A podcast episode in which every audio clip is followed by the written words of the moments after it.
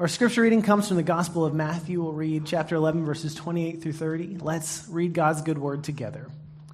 Come to me, all you that are weary and are carrying heavy burdens, and I will give you rest.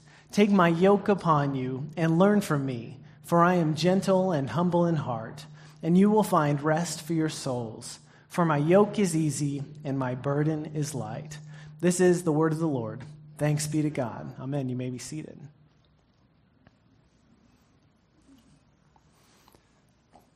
A few years ago, I was talking to a, a, professional colleague, and it wasn't someone that I really knew, but you know, we knew a lot of the same people, and so we were just kind of getting to know each other and you know, kind of mapping out the connections, like, oh, you know them, yeah, I know, I know them too, and that kind of thing. And and she said, yeah, I actually remember you from from our annual conference. I, I saw you from across the room, and you looked like a teenager who was wearing one of your dad's suits. I was like 30 and uh, hopefully my clothes fit a little bit better now. But, uh, but I thought, you know, I know how to make a first impression. And that was actually not the one that I wanted to make. You know, life has a way of humbling us. And whenever we are prideful, it can really be painful. And that wasn't my favorite moment, but hopefully I'm learning how to let those roll off my back a little bit more. But uh, we're talking about humility this week, and I'm still trying to figure out what it means that I'm the one who is asked to preach. Probably I'm the best preacher on humility on the staff, but I don't know. I mean, we will find out. And uh, I'm Brandon Blackstone, I'm the executive pastor, and we're in week two of our sermon series on joy how to find it, how to keep it, and how to share it in troubled times. And we started out last week um, talking about what really what, what what is joy in the Christian tradition? What does the Christian tradition have to say with joy? And uh, if you've grown up in church, or maybe you've just looked at church from the outside, you might not think that joy is all that important, right? I mean, there are a lot of impressions of, of Christianity and of the church to where it's really about the stuff you ought to be doing. And if anything, it takes you away from the fun stuff and toward just kind of uh, just kind of dull obligation. And, and what, what Pastor Mark taught us, and, and he quoted uh, the great theologian Jurgen Moltmann, he said, We are created for joy. We are born for joy. And, and yet, if you've grown up in the church, you might not realize that or uh, anywhere else. But, but that's, it's absolutely at the core of our faith. And we see joy throughout the scriptures, throughout the life of Jesus, and that's the example that he sets for us. And so throughout this, uh, we're going to be going through this for eight weeks. We're going to be talking about how to get more joy in your life and how to keep it and how to share it. And we're talking about eight different pillars of joy. Last week, what we talked about is the first pillar is perspective, is recognizing that, that my world, the things that I think, the things that I experience, aren't necessarily all there is to the world. And, and really, the things that I think and experience have a lot more to do with, with how I am than how the world actually is. And whenever we can step back, whenever we can get away from our limited perspectives and broaden that, we can actually experience the world in a new way. It opens up, it opens us up to experiencing joy. And, and specifically, the perspective shift that can make the biggest difference is shifting away from ourselves. Joy comes when we move beyond our own self interest from I and me to us and we. And if that sounds familiar, we've been talking about this in the Lord's Prayer, and, and you'll notice that as you look at the words in the Lord's Prayer, it's not, it's not singular, it's plural. It's not I and me, it's us and we. And, and that's really what, what our faith is all about. It's about something much bigger than just any one of us. And, and so we're going to continue on that line today as, as, we talk about the second pillar, which is humility. And, uh, you know, we know that humility is, is something good. We know that it's something that, that we ought to have. And maybe it's even something that we want to want, but it is something that is difficult to actually want. And, and so that's what we're looking at because it can actually make a huge difference in your life. But the problem is, we have a tendency not to want it. We have a tendency to be status seekers, people who seek status for ourselves. And, and this comes partially from the way that we're wired, partially from the fact that, that we are social beings. And so we desire the esteem of people around us. We, we want our families, our friends, the people we care about. We want the people in our community to think well of us. And, and there's nothing wrong with that. But the problem is that's easily distorted into a desire not just to have people think well of us, but to, that to think better of us than someone else, to, to have status over someone else. Right? And this happens all kinds of different ways. We want to be thought of, maybe whenever we're younger, or sometimes whenever we're older, we want to be thought of as the best athlete or the smartest kid in class, or, or we want to have a house that's better than the people around us, and, and we're going to check Zillow multiple times a week just to make sure, right? We want people to know about our professional accomplishments and how successful we are, and, and make sure that, that our social lives give evidence to that fact so they can see that. And it happens to all of us. It's, you know, it's not just someone else's problem. Each and every one of us falls into that. We all have that desire to have some kind of status. And uh, Arthur Brooks tells a story. He was talking to an investment banker. She was very successful, uh, well into her career in her 50s, and uh, you know, worth many tens of millions of dollars. And it was really uh, in the top of her field.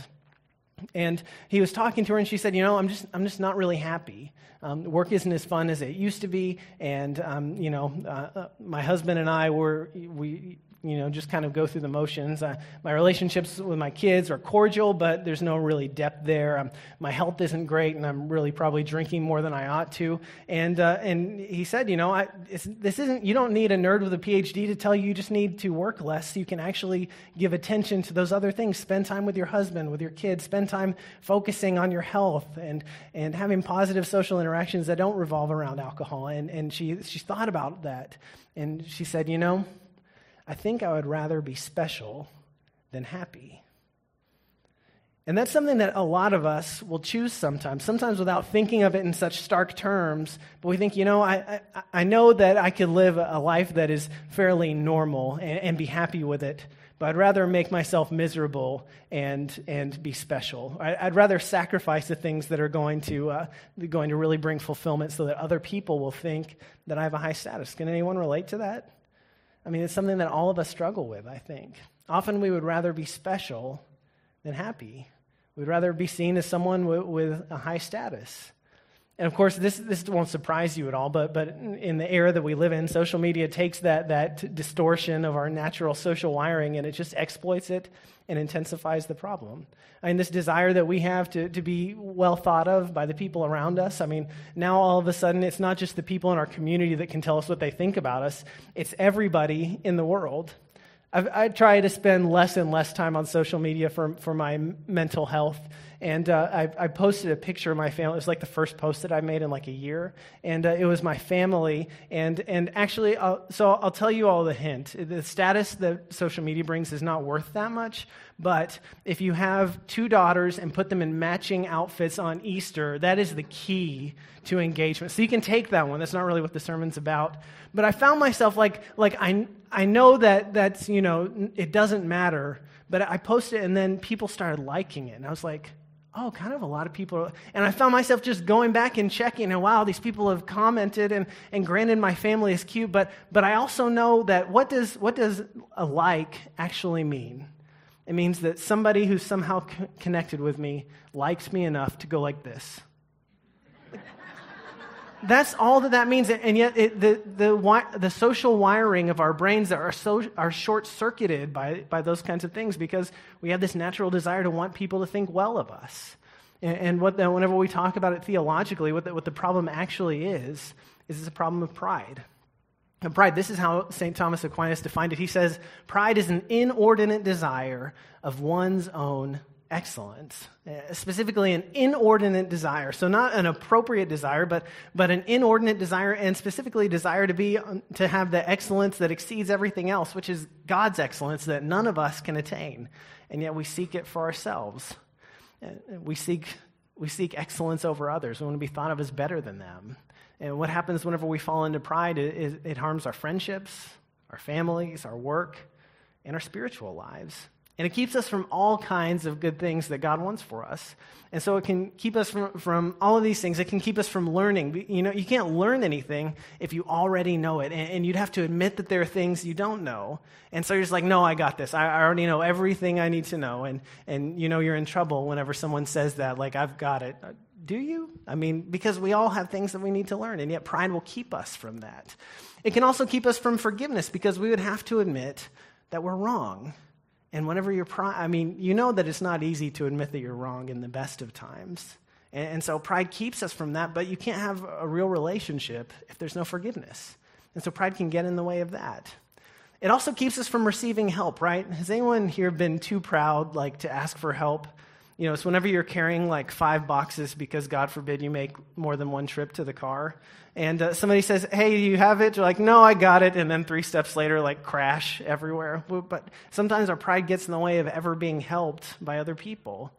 And finally, we, we can't even enjoy life because whenever something good happens, we're too wor- busy worrying about what others might think about it. We're worrying about what kind of status that gives to us.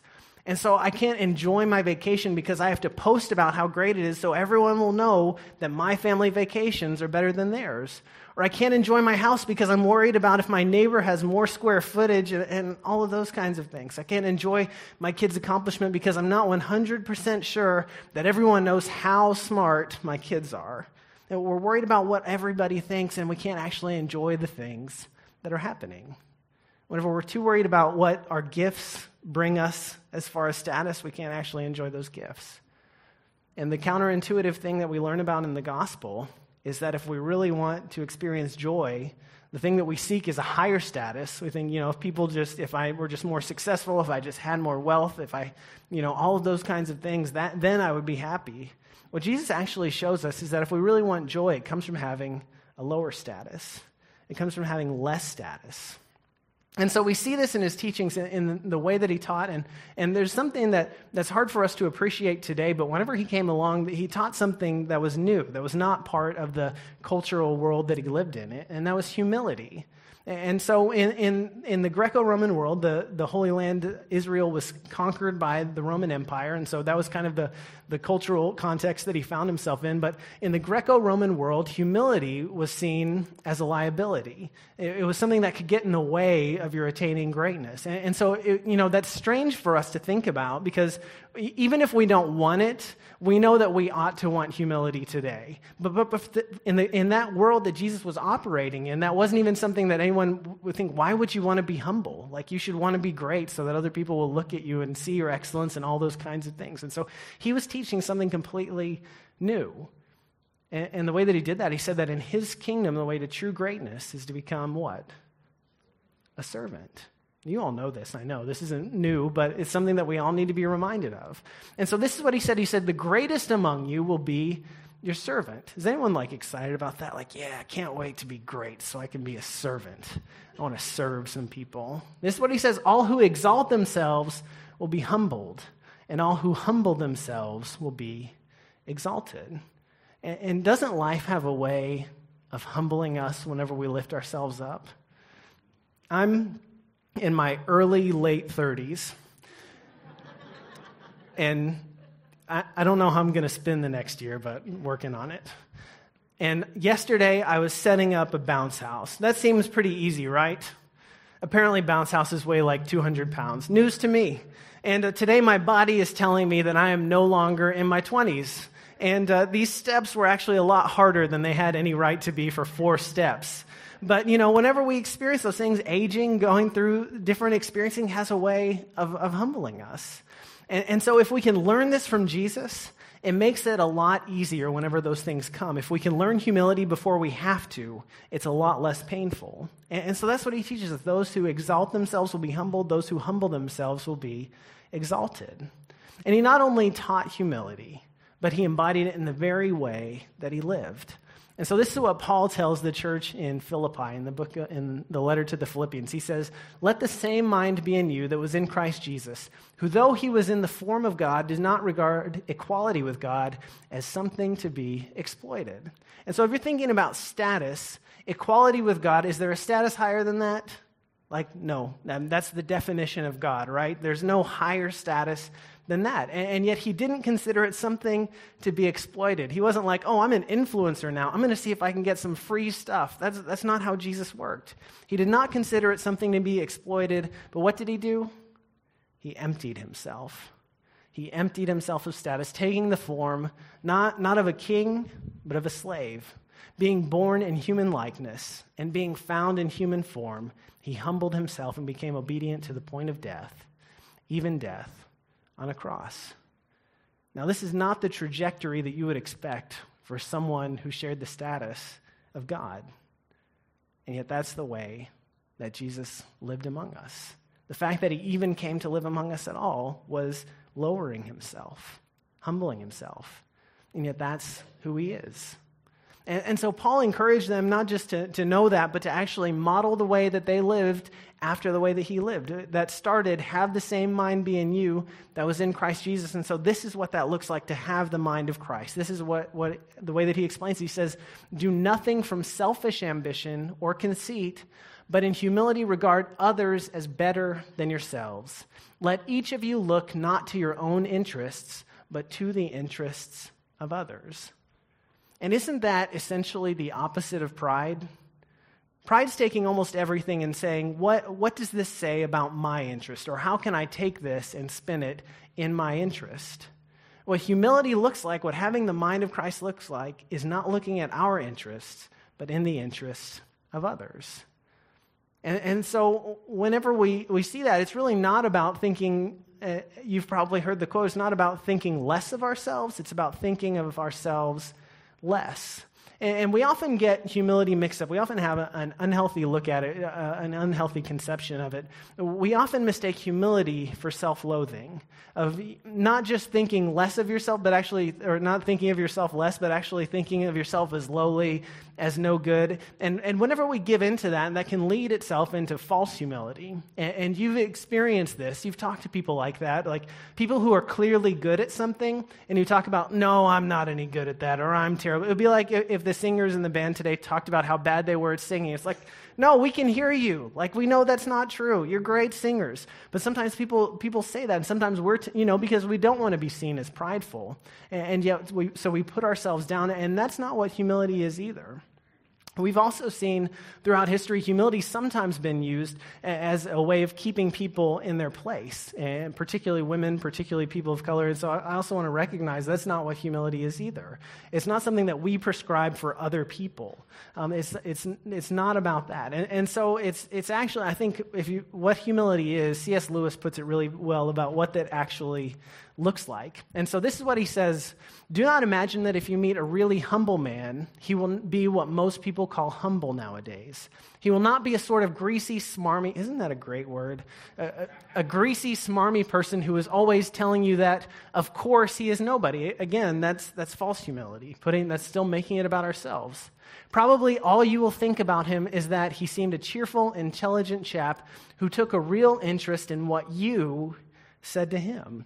I think that's key. Not a key interest in himself, but a key interest who took a keen, a real, okay, I'm trying to change the quote, a real interest in what you said to him. He cared about the people around him. He continues, if you do dislike him, it will be because you feel a little envious of anyone who seems to enjoy life so easily. He will not be thinking about humility. He will not be thinking about himself at all. And I think that's really key. Whenever we think about how do we actually attain humility, it, it begins not by despising oneself. It's not by, about despising myself. It's about valuing others, about taking the focus off of me and putting it on other people. And whenever we do that, it can change the way that we see the world. This is what Archbishop Desmond Tutu says about that. He says, When we realize that we are all children of God and of equal and intrinsic value, then we don't have to feel better or worse than others. No one is a divine accident. Whenever we accept that each and every one of us is children of God, including us, we can accept that, that I don't have to worry about whether you are higher on the, on the status chain than I am, or whether you have more than I do. We can recognize that each of us has our, our value from God. And whenever we, whenever we focus on others, what it, that does for us is it, it gives us less time to focus on ourselves. We can't think about ourselves and how every little thing affects us if we're too busy thinking about others. One of the other things that I've found that really helps me in my life to, to think more broadly than just about myself, to kind of help me keep perspective, is going into nature.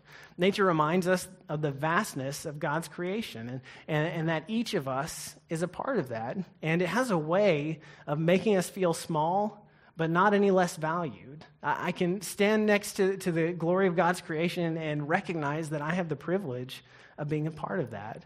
And, and, so I experienced this whenever I was in the Alps. I got to, whenever I was in college, go snowboarding in Austria. The snowboarding was terrible. It was just like a sheet of ice, and I was just trying not to fall and break something.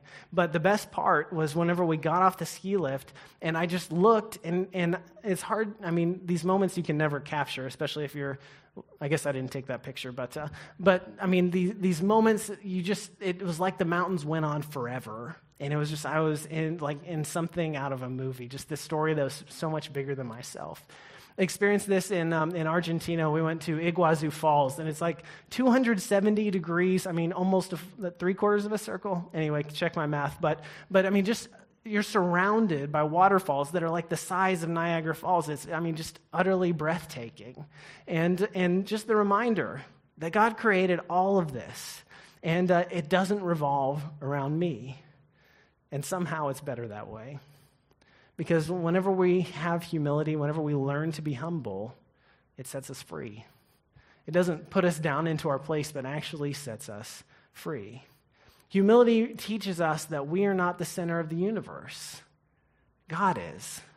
And so we're relieved of all the pressure of having to keep everything together and making sure that every single thing is right because it needs to be right because everyone is counting on me. Everything, the things that are going on in my life matter cosmically.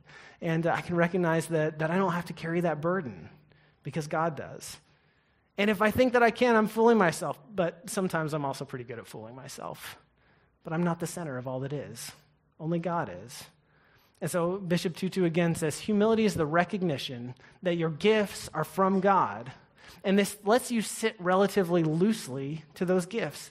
That you don't have to hold on to them and be worried that someone's going to take them, that if, that if you, you know, you're not seen in the way you want to be seen, that, that people are going to think less of you, you can just hold them lightly. He goes on, humility allows us to celebrate the gifts of others, but it does not mean you have to deny your own gifts or shrink from using them. Now, you might have noticed today's graduation Sunday, we're celebrating our graduates, and uh, at the same time that we're telling you how great you are and how excited we are for you, we're also saying be humble. And uh, there's a little bit of cognitive dissonance there, right? But here's the thing whenever we are humble, then we don't have to worry about who's better. We can, I can celebrate your accomplishments even as you celebrate mine, and I don't have to see that as a threat. Whenever I look at you, I don't have to see your class ranking and wondering if that's pushing me down, but I can celebrate what God has given you because I know that everything that I am and everything that I have is a gift from God. And the same is true of you. We can celebrate and give thanks with one another because it's not about us. And whenever we learn humility, we no longer have to ask about every moment. We don't have to worry about what does this say about me? Because that's what pride does. It takes everything that happens to us and makes it about us. I had a good reminder about of this recently. Um, someone came up to the church and, and, asked me for something. It wasn't a member of our community, but it was someone who was asking for something that I wasn't able to give, and so I had to say no. And, and they responded by getting mad and insulting me. And uh, you know how that goes, right? I mean, your blood pressure kind of goes up, and you think, "Wait a second, I need to tell you, I need to straighten you out because what you said is not true." And, and thankfully, I didn't really have a chance to in the moment. But afterward, I was thinking, you know, if this happened to someone else, what would I tell them? I thought what I would tell them is, is what happened was not about you, it was about what's going on with them. And I realized, oh, you know, that wasn't actually about me. But in the moment, it was about me. And so that's what humility does. It enables us to take those things and, and, to let them go and say, you know, everybody who says something bad about me on the internet, I don't have to straighten them out. I don't even have to check it to find out if they did say something bad about me because it's not about me. And that's the gift that humility gives us is we don't have to make everything about us. And we're also set free from image management, about worrying about exactly what kind, you know, how we're perceived, whether or not we look like a professional or look like we're wearing our dad's suits, we can set all that stuff aside. I don't have to worry about that because my image isn't who I am. Who I am is somebody who's made by God beloved by God. And so this is, this is what Jesus teaches us, is go, to go back where we started. Jesus says, Come to me, all you that are weary and are carrying heavy burdens, and I will give you rest. Take my yoke upon you and learn from me, for I am gentle and humble in heart. And you will find rest for your souls. Now, it's interesting. I hadn't really noticed this before this week, but if you look at what he's saying, take my yoke upon you and learn from me. So, what, what is he having us learn from him? For I am gentle and humble in heart. Being gent- gentleness and humility is what he's inviting us to learn from him. And what do we find whenever we learn that? Rest, because we're set free from all of the demands of pride and image management and having to keep the world spinning around us because it doesn't. We know that God is at the center of the universe, of all that is. And here's the truth that, that we can keep in mind is we can remember that no one is any more or less worthy of love and acceptance than you are. No matter how high their status, how many billions of followers they have, or billions of dollars, they, they are no more valuable than you are. And there is nobody who, who is so far down, who, who is walking the streets of Oklahoma City and hasn't slept in a bed in months. There's nobody who is higher than them. This is the only status that matters. There's one that's worth pursuing, and you don't have to pursue it because you already have it. You are beloved by God. That's the only one that matters. Everything else is just a distraction from the truth that is the center of who we are. That's what our status is. And so we don't have to worry about what everyone else thinks. You know, whenever we talk about status, a, lot of times where we end up is thinking about our legacy, right? And legacy is basically our status over time. And uh, how will we be remembered? And, and, so, you know, it's graduate Sunday. My, my oldest daughter's finishing up first grade. And so I've th- been thinking about first grade. And I know that you wanted to see more photos of me. And so this is my first day of first grade and uh, and that I, I, was a little bit less put together by the end of the day. I'm told. Uh, first full day of school was tough, uh, but but my first grade teacher was was Mrs. Goff, uh, Ann Goff. Um, she's Norman, Oklahoma, McKinley Elementary School. Does anyone know her? So so zero hands are being raised for the folks online. Does anyone do you, does anyone remember your first grade teacher? Yeah, so you all remember your first grade teacher. Now, do any of you know the first grade teachers of the people around you who aren't in your family? So, so no, that, that's interesting because when we think about legacy, we think about who are people who are remembered. You know, we think about people like Steve Jobs and he invented the iPhone, or, or the person who invented the inter. Does anyone know who invented the internal combustion engine? Like, unless you walked, you got here on one, it's still affecting your life, but we don't even know who that is. And so, what kind of legacy did they leave if we don't even remember their name? And yet, the kind of legacy that ultimately makes a difference is not all of that stuff. It's the people who leave a legacy of love. It's the people who sit down with first graders day after day and put up with all that first graders bring and teach them how to read and show up and offer them love every single day. And so, whatever you know whatever status looks like for you whatever the things are that, that you're tempting to, that you're tempted to follow the ones that matter most are, are not the ones that get your names on building or get you lots of retweets. The ones that matter are love are acts of love because that's where our legacy lies is with love. That's what jesus teaches us and so here are some here are some action steps I want to challenge you to take this week. There's some ways I want to challenge you to live this out. First, I want to challenge you to, to reflect and, and make a list of the ways that you desire status over others. And, and so growing up, the way that I wanted to think about myself, I, I, wanted people to think that I was the smart kid. Like that's, that's what I wanted to think. And it's hard to be the smart kid if you're not smarter than other people. And so sometimes that's still tempting for me. But, but what is that for you? And, and if the line is blank, if you think it's nothing, then, then we've got some self-denial to work through, right? I mean, because all of us struggle with that.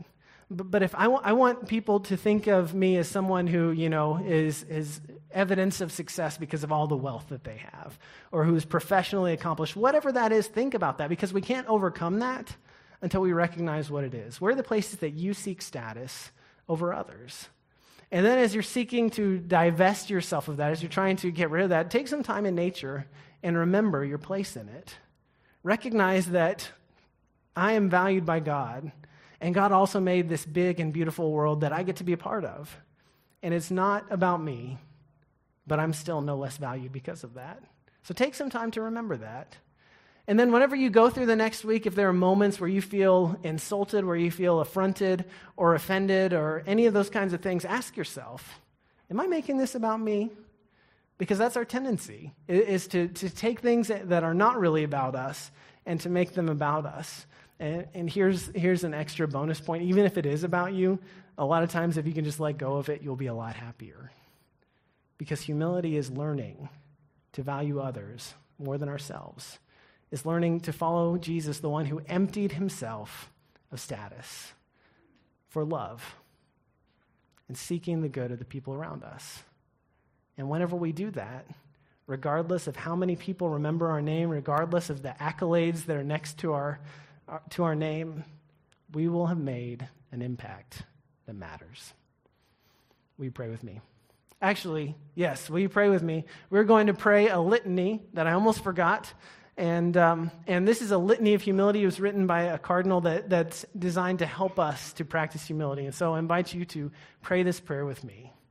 O Jesus, meek and humble of heart, hear me. From the desire of being esteemed, deliver me, Jesus. From the desire of being honored and consulted, deliver me, Jesus. From the desire of being praised and preferred, deliver me, Jesus. From the desire of being approved, deliver me, Jesus. From the fear of being humiliated, deliver me, Jesus. From the fear of being despised, deliver me, Jesus. From the fear of being forgotten, deliver me, Jesus. That others may be chosen and I set aside, Jesus, grant me the grace to desire it. That others may be praised and I unnoticed, Jesus, grant me the grace to desire it. And as God grants us that grace, we get to experience the humility that leads to joy. Will you join me now as we pray the prayer that Jesus taught us? Our Father, who art in heaven, hallowed be thy name. Thy kingdom come, thy will be done, on earth as it is in heaven. Give us this day our daily bread, and forgive us our trespasses, as we forgive those who trespass against us. And lead us not into temptation, but deliver us from evil. For thine is the kingdom, and the power, and the glory forever. Amen.